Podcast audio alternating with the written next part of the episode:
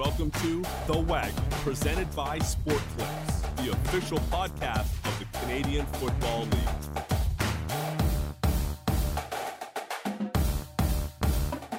Welcome to another edition and a very special edition of the Waggle podcast. It's brought to you by our friends here at Sport Clips, known for their Sport Clips MVP haircut experience, including some shampoos for that scalp of yours, some hot steam towels, some sports on TV like football, hockey, baseball, and basketball. Oh, and the legendary haircuts.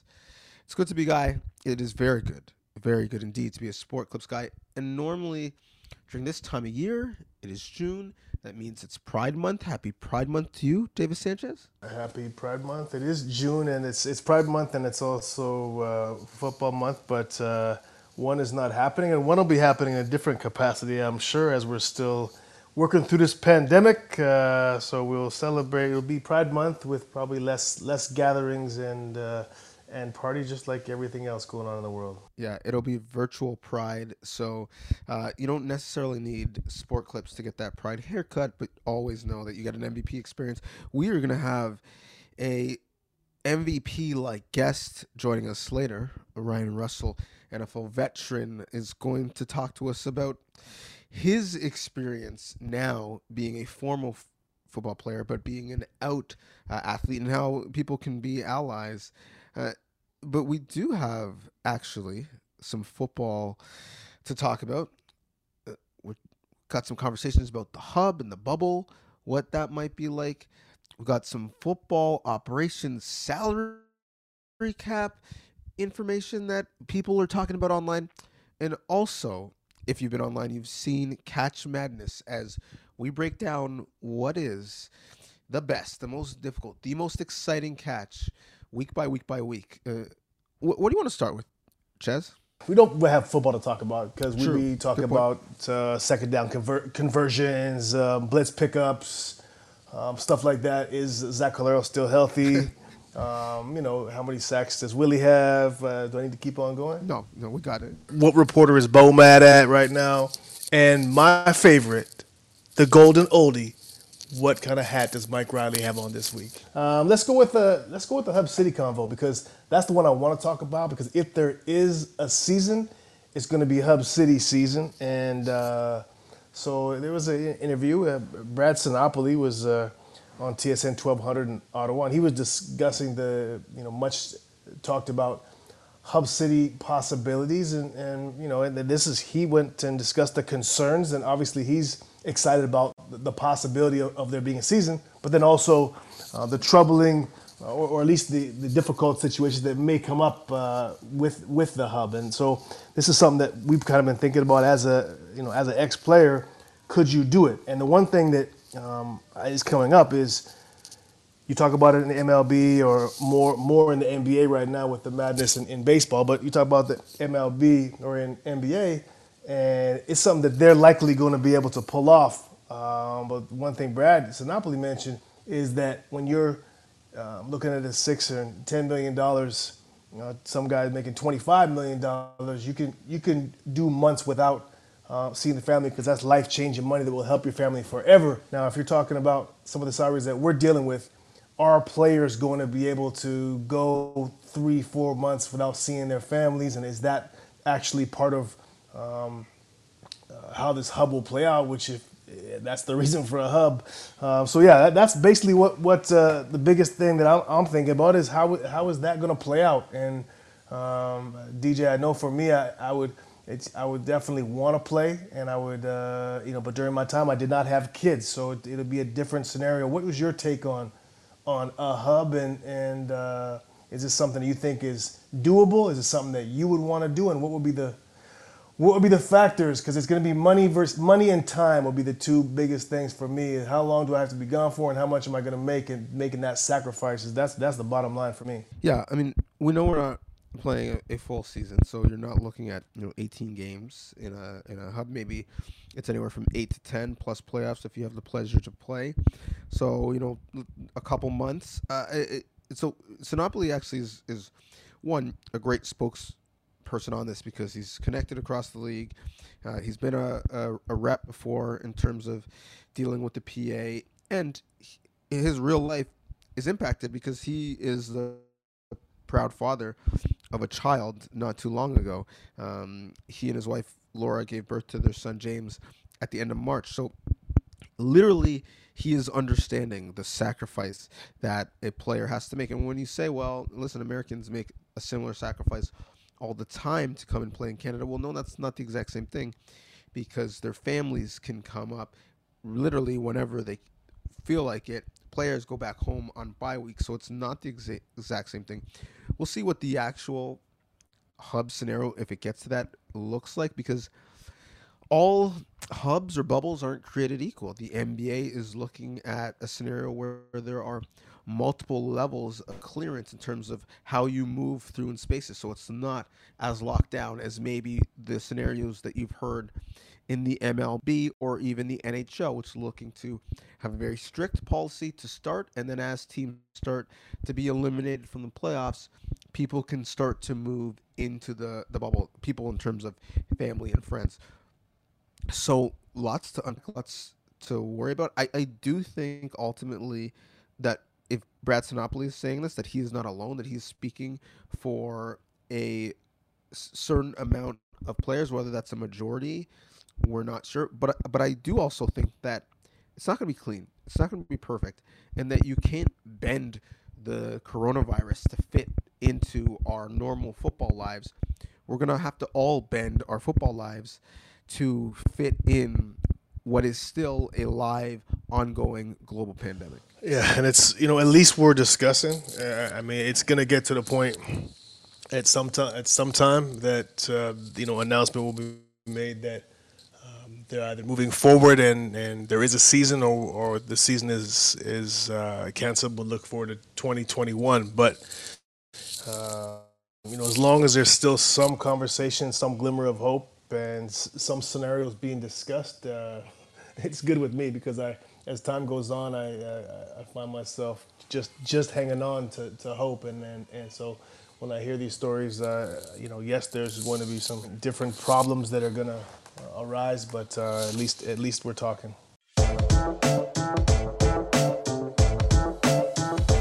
Uh, let's talk to uh, Russ who was a defensive end in the NFL and came out of Purdue originally from Texas at a Creekview High School. But more importantly, I think the impact that he is and will have away from football, given the platform that he was a player, is going to be far greater than what he did on the field. He's talking about what it's like to be a closeted athlete in, in part of the LGBTQ plus community. He's talking about really how people can help that community no matter where they are in our society. And he's about to talk to us about it right now on the Waggle.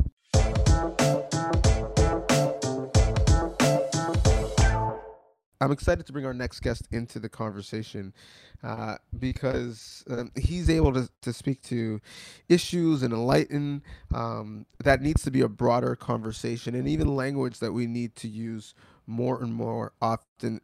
Russ, thank you so much for joining the, the conversation. And uh, first and foremost, our, our lives are all different right now in this year, in this time, in this moment and I just wonder for you, Pride, which people consider always a celebration, now that we're not getting together in, in the same way, what is Pride going to be like for you in 2020?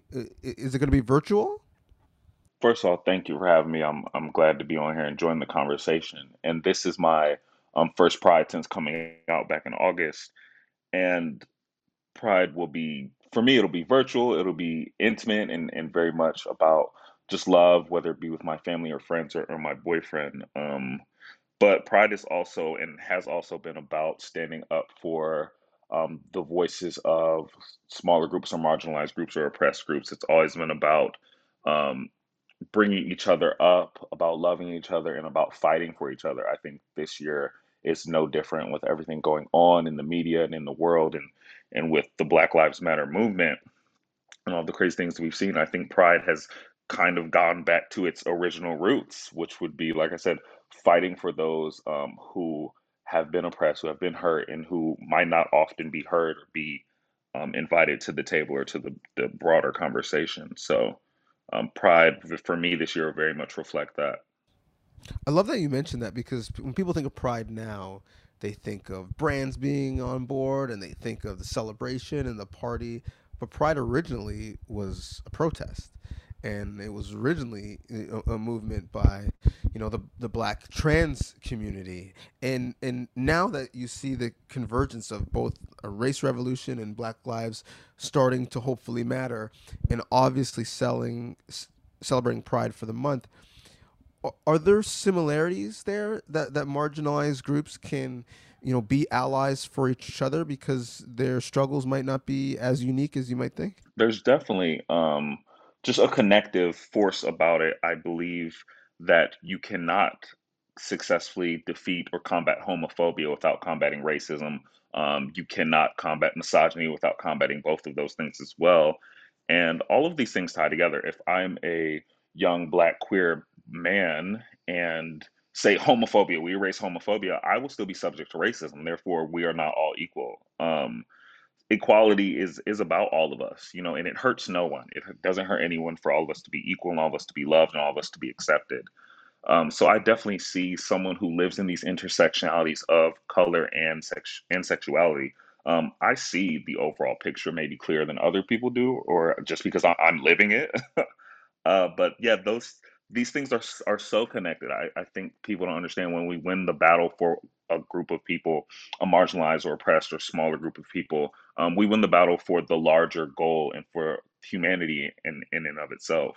Uh, yeah, Russ, what is your take on athletes and, social media using their platforms for social issues? We, this has been, you know, the the month of that. So what's your what's your take on that?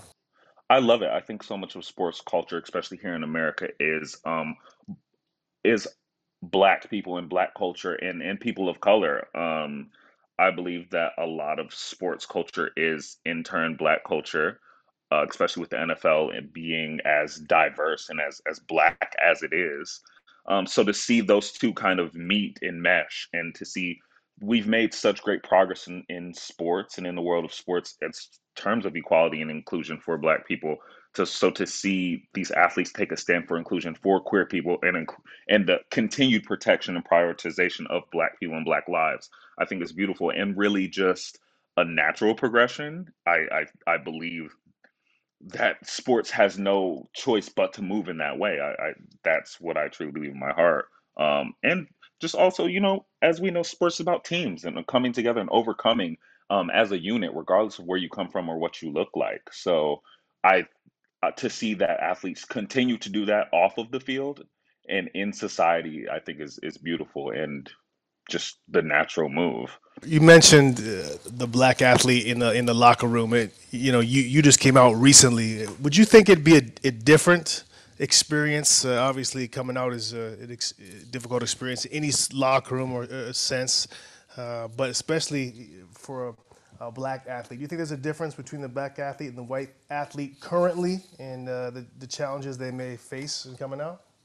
Culturally? Definitely, I believe and and it goes even deeper than black and white or, or sexuality. We're all different people with different experiences. You know i we all of course also leave the locker room and go home to different homes and have different families and different looking families different places um, even religions so i mean there, there's always going to be some some differences um, between athletes and between players. I think the beauty of sports is to see all those differences accept them love them and be like hey but at the end of the day we're both humans. We're both on the same team. We're both fighting for the same things. Like that's that's the love you know that's the connection the bond and it puts you in in a in a position where you can learn and be around people you would have never been around. I wouldn't have met half of the people the different type of people that i know now if i had not been in a locker room and i've grown so much because of those experiences what would your experience have been if you came out while you were playing have you thought about it uh, a little bit and I try not to dwell on it long because there was a reason that I came out when I did. Um, but I, I believe, of course, I would have just been able to breathe a little easier, um, to focus on solely on football instead of kind of going through this this self discovery that I was going through. And self-realization and it would have allowed people to to be there for me in, in ways that i did not allow them before. You know when you always have your guard up you feel like you're protecting yourself but you're really isolating yourself. Um, in, in in a team is not a place to isolate yourself. It's it's the opposite place to do that. Um, so yeah, I, I think about it in a sense of that way, but I also think about it in a sense of okay, so what can I do for future LGBTQ athletes um, to get them to that point, so they can have that experience inside of a locker room and they can feel that love and that acceptance and that that brotherhood or that sisterhood um, that they deserve. So so when I think of it now, I think of it more in that context. Okay, what would a young LGBTQ or queer athlete um, need or or need to hear or see or how they need to feel about themselves so that they can enter that environment and gain that all of the amazing great things that sports has to offer We're talking a lot right now in this current conversation about privilege. And it was a privilege, even though they didn't understand it, for your teammates to not have to think about everything that you described. Uh, For a, an athlete that, you know, isn't out right now but is contemplating it, is there a tangible benefit to their performance if they were able to be, as you say, free and not holding back? Of course, I believe, I mean, especially when you get to a certain level of sports beyond maybe just fun or beyond like on the high school level or whatever it is, the difference um, between athletes and between teams is so small. I mean, everyone's everyone has talent at some point. You know, everyone's got the X's and O's. You know, it's about the Jimmys and Joes, as they say. Uh, and to just be able to focus 100% on the game and on that moment, I think is a huge thing. Sports is all about mental preparation, also just awareness, being able to adjust on the go, all of this mental space.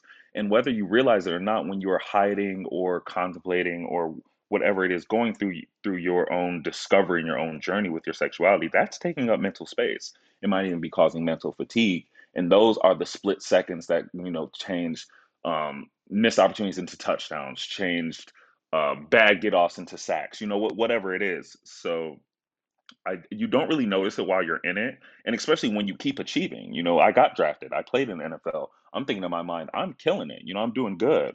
But you don't really understand, oh, but if this wasn't weighing me down, or if I wasn't thinking about this or conscious about this, I could be doing so much better. And it's it's easy to see once you're out of it. You're like, duh. Uh, but while you're in it, yeah, it, it's hard. You, it's it's really hard to see that. growing up as an athlete and I'm a retired uh, player myself, and, and I, I know how much of a role coaches played in, my life, and you know, not necessarily having you know strong father figures and, all throughout my life, but um, I don't know how much that meant. How much do you think that mean, meant to you, or, or um, means to athletes uh, going through similar situations you might have? Yeah, my coaches. I mean, honestly, my, my coaches were my male role models growing up. My biological father wasn't in my life. I had a stepfather who raised me until I was six, and then he passed away in a motorcycle accident. So coaches were were like my first interactions with like male figures and, and male role models um, in that sense. And I've met some amazing coaches, some people that showed me what it meant to be a man in all the right senses um, what responsibility, integrity, you know, what, what all these things, sacrifice, even in a sense, um, hard work, determination. And they, it was awesome because, you know, you, you spend, especially at a young age, you, you spend only so many hours with these people. And the fact that they can teach you lessons that you will hold um, for the rest of your life and that shape you is, is very pos- powerful. Um, so I, I mean, I still reach out to my high school coach now, all of my college coaches. I mean, the the bond between coach and and player is it's irreplaceable. It, it's amazing. their role is really as a role model. Did you, growing up, have any role models from the LGBTQ plus community that you could look to? Not necessarily, um, especially when I was growing up, I wasn't really looking. I think this is where my story gets a bit unique. Well, it is a unique story, but it, it, it varies a lot because also being bisexual, you know, I had girlfriends growing up and I I wasn't even aware of my sexuality till college. So I wasn't even really looking for an LGBTQ role model because I didn't identify that way um, at those moments. Uh, I I was just I was looking up to like um, uh, the Baltimore Ravens defense and Ray Lewis and Ed Reed. You know, I was watching old clips of like Reggie White and I was seeing Michael Strahan and, and all those guys, and I was, you know, I was very focused on that because that's what my world had encompassed then. Of course, you go to college and, and like everyone, you start to find out, you know, hey, I have certain interests, or you find out things about yourself, personality traits, whatever it is. Um, and then your scope kind of broadens. And I think once I started kind of coming into my own and realizing, uh, I think it was like then a year later, Michael Sam came out, and I was like, okay, that's when I first even start to think about how does my sexuality coincide with my dreams of my career of being a professional athlete, and uh, that's when those bigger conversations and, and moments kind of came up for me. You said before that you know you started to write stories that you wish you heard as a child. Are we starting to see more of those stories and, and for people listening who want to provide them for their children? If so where can we find them? Yeah we're definitely seeing a lot of those stories. Um, i even saw something online the other day about hulu coming out with um, a documentary a docu-series of jason collins the first nba player to come out as openly gay. And I know Jason now, he, he's a good friend of mine. And, and there were so many similarities in our stories when we sat down, even in being different sports, you know. And it was amazing just to sit down and actually feel um, seen and welcomed and, and kind of just validated through someone else's experience. And also knowing that visibility creates space. Every time an athlete comes out, um, they create space for other athletes to do the same or to just feel more comfortable being themselves in that environment. Uh, there are great organizations um, Outsports. I've just started working on Athlete Ally, um, and, and you're looking into into the community when you're actively seeking. The stories are there. You know, they're coming. We're working to amplify them now, but they're already out there. There are so many athletes um, doing the work, whether it be trans athletes, gay athletes, queer, bisexual, lesbian. Um, women's sports also is a great example. Honestly, I mean, women have always kind of been, in my opinion, on the cutting edge on the cusp and pushing and challenging the status quo. Um, I think women are just such leaders in that way naturally. Um, so if you look at women's sports, you can also see all these great examples of inclusion um, within the sport and how the sport actually supports each its own players and other um, organizations. Still, there's work that needs to be done. We saw recently, you know, two black trans women were killed in a 24 hour period. We know that youth that are part of the LGBTQ plus community are three times more likely to attempt uh, suicide on their own lives. And, and there's a long list of terrible statistics. What can we do to change and curb some of those statistics? I definitely think it starts with educating, educating ourselves on where, like you said, what the statistics are, where they lie, what maybe systemically is happening to inc- to um, worsen those situations, those circumstances, and then how we can help um, when it comes to LGBTQ plus youth and crisis prevention and suicide prevention. The Trevor Project, you know, I've just started um, working with them and, and connecting with them, and they've done a lot of great work in that space. People kind of see when you start first starting researching. Even my mother, when I came out and we started um, talking about and she started researching, it was overwhelming. There are a lot of horrifying statistics, and stories and you can kind of get paralyzed by that but we need to just move in the right direction we need to educate ourselves what are the issues how can we help is it is it something like voting like being more involved in your local government and into in the overall politics um, is it something like donating to organizations like the Trevor Project, to organizations like uh, the Human Rights Campaign? Um, is it is it sharing your story? You know, being more vocal, supporting someone you know personally. Maybe you know an LGBTQ um, plus person in your life or in your neighborhood? Is it asking them, hey, do you need to talk? Is there anything you need? You know, whatever that be. There are so many ways we can help. There are so many horrible statistics, but there are also just as many, if not more, ways that we can help and we can combat these issues. Your experience being bisexual, I've heard before that coming out is like a layered, continual process where you're coming out over and over again.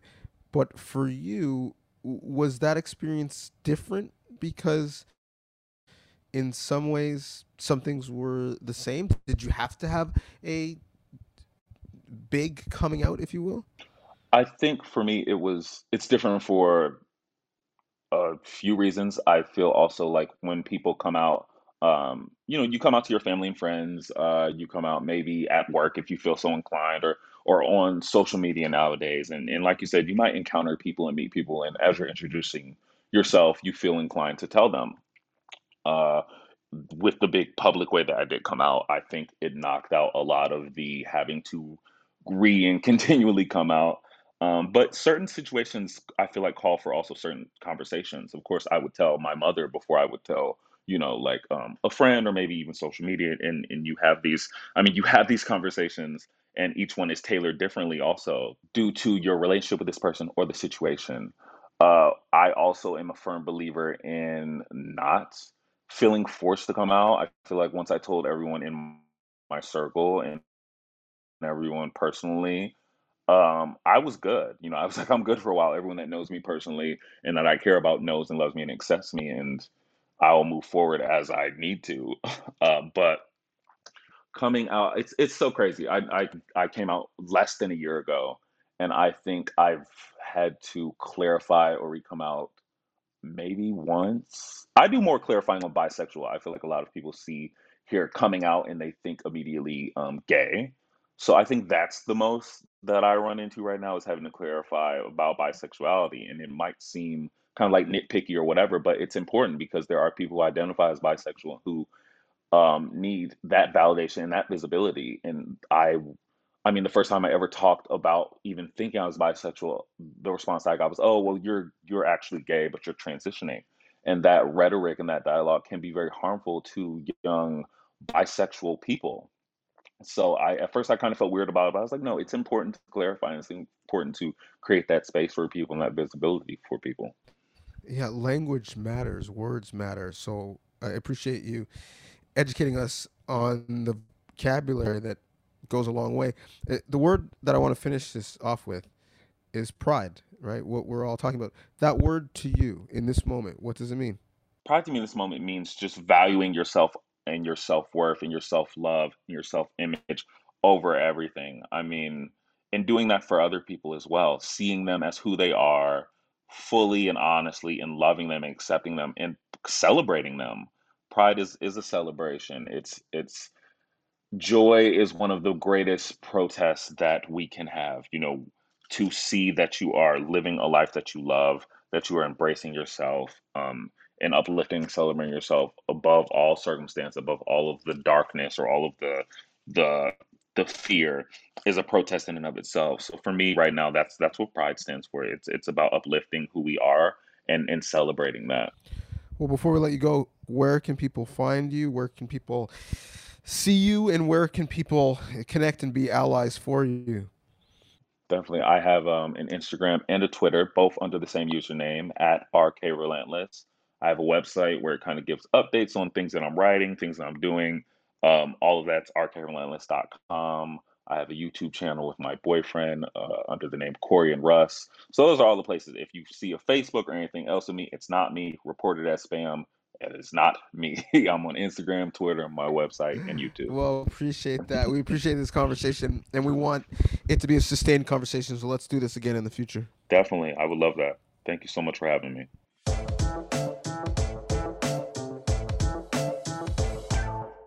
So great to catch up to Ryan Russell, who, you know, was entertaining to watch and now enlightening to hear from. I would love to see Russ on the field playing football again when football is played again, albeit in the NFL, or even I'd love for him to bring his message, what he stands for, here to Canada in the CFL. But that's just selfish of me. Speaking of the CFL, as we're giving props to people, we have to shout out one Chris Cuthbert, who went from a podcast guest of mine, Davis, to now a teammate of mine as he leaves the CFL on TSN and the TSN family and Bell to come over to Rogers and Sportsnet.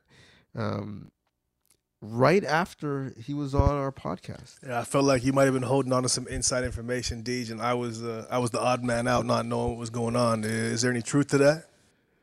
No, listen, I did not recruit him. Uh, if anything, I'm just happy our conversation didn't dissuade him from coming over to Sportsnet. But you know, a couple podcasts ago, we talked to Nate. We talked to Nate Behar and, and uh, Orlando Bowen last week about injustice and activism. Before that, we talked to Enoch Mwamba about the growing tensions as we have some societal change. And before that, we talked to Chris Cuthbert about his top calls. So make sure you're continuing to listen, favorite, subscribe, share, but go through. If you want to hear Cuthbert talk about football, maybe for the last time in a long time, you're gonna have to do it on the waggle. That was an exclusive. He talked about his great career, and he talked about it with us. Do, who do you want to see um, potentially replace him in the booth? Well, big shoes to fill, uh, certainly, and I'm sure that over at TSN they're trying to figure out. There's some good people in house that uh, that will step up.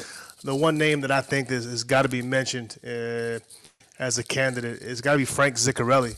I got to think you got to put Zick in the mix. Uh, I'd love to see Glenn Suter and Zick in the booth together. What do you think? No, no, Suter and Zick No. uh, in the booth No. together. no. I mean, so in, Well, then I'm all I'm all out of options, DJ. in the industry, we have what's called a two-second delay, right? Just to keep everything clean. You know, the broadcast, the entire broadcast would be on delay. Uh, you know what? Um, I, he has a job. It's a very good job. Um, but I don't care. I'm gonna, I'm gonna cape for this to happen, even though uh, it's a pie in the sky. I'd love to see the leader, our, our friends at TSN, go get Derek Taylor and bring him home.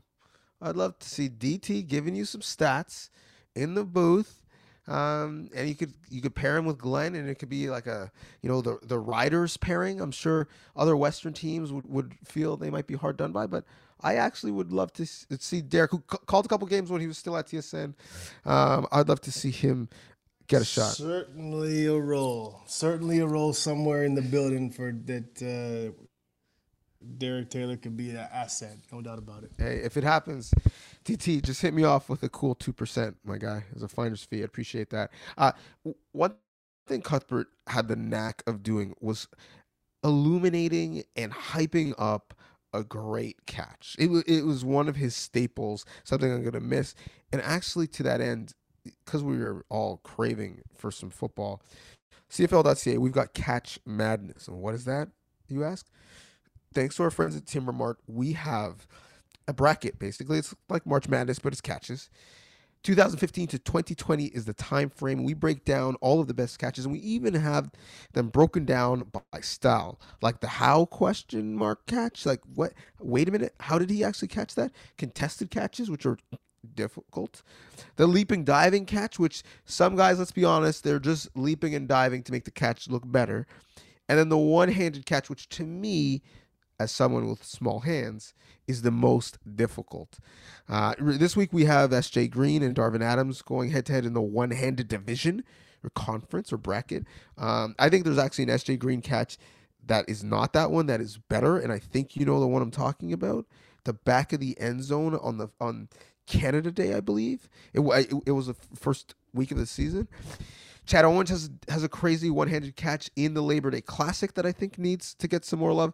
Do, do you have one that was caught on you? That one, the one that was on your head that you remember, Mm, good. That's a good one. Uh, or have you uh, have you deleted it from your mind?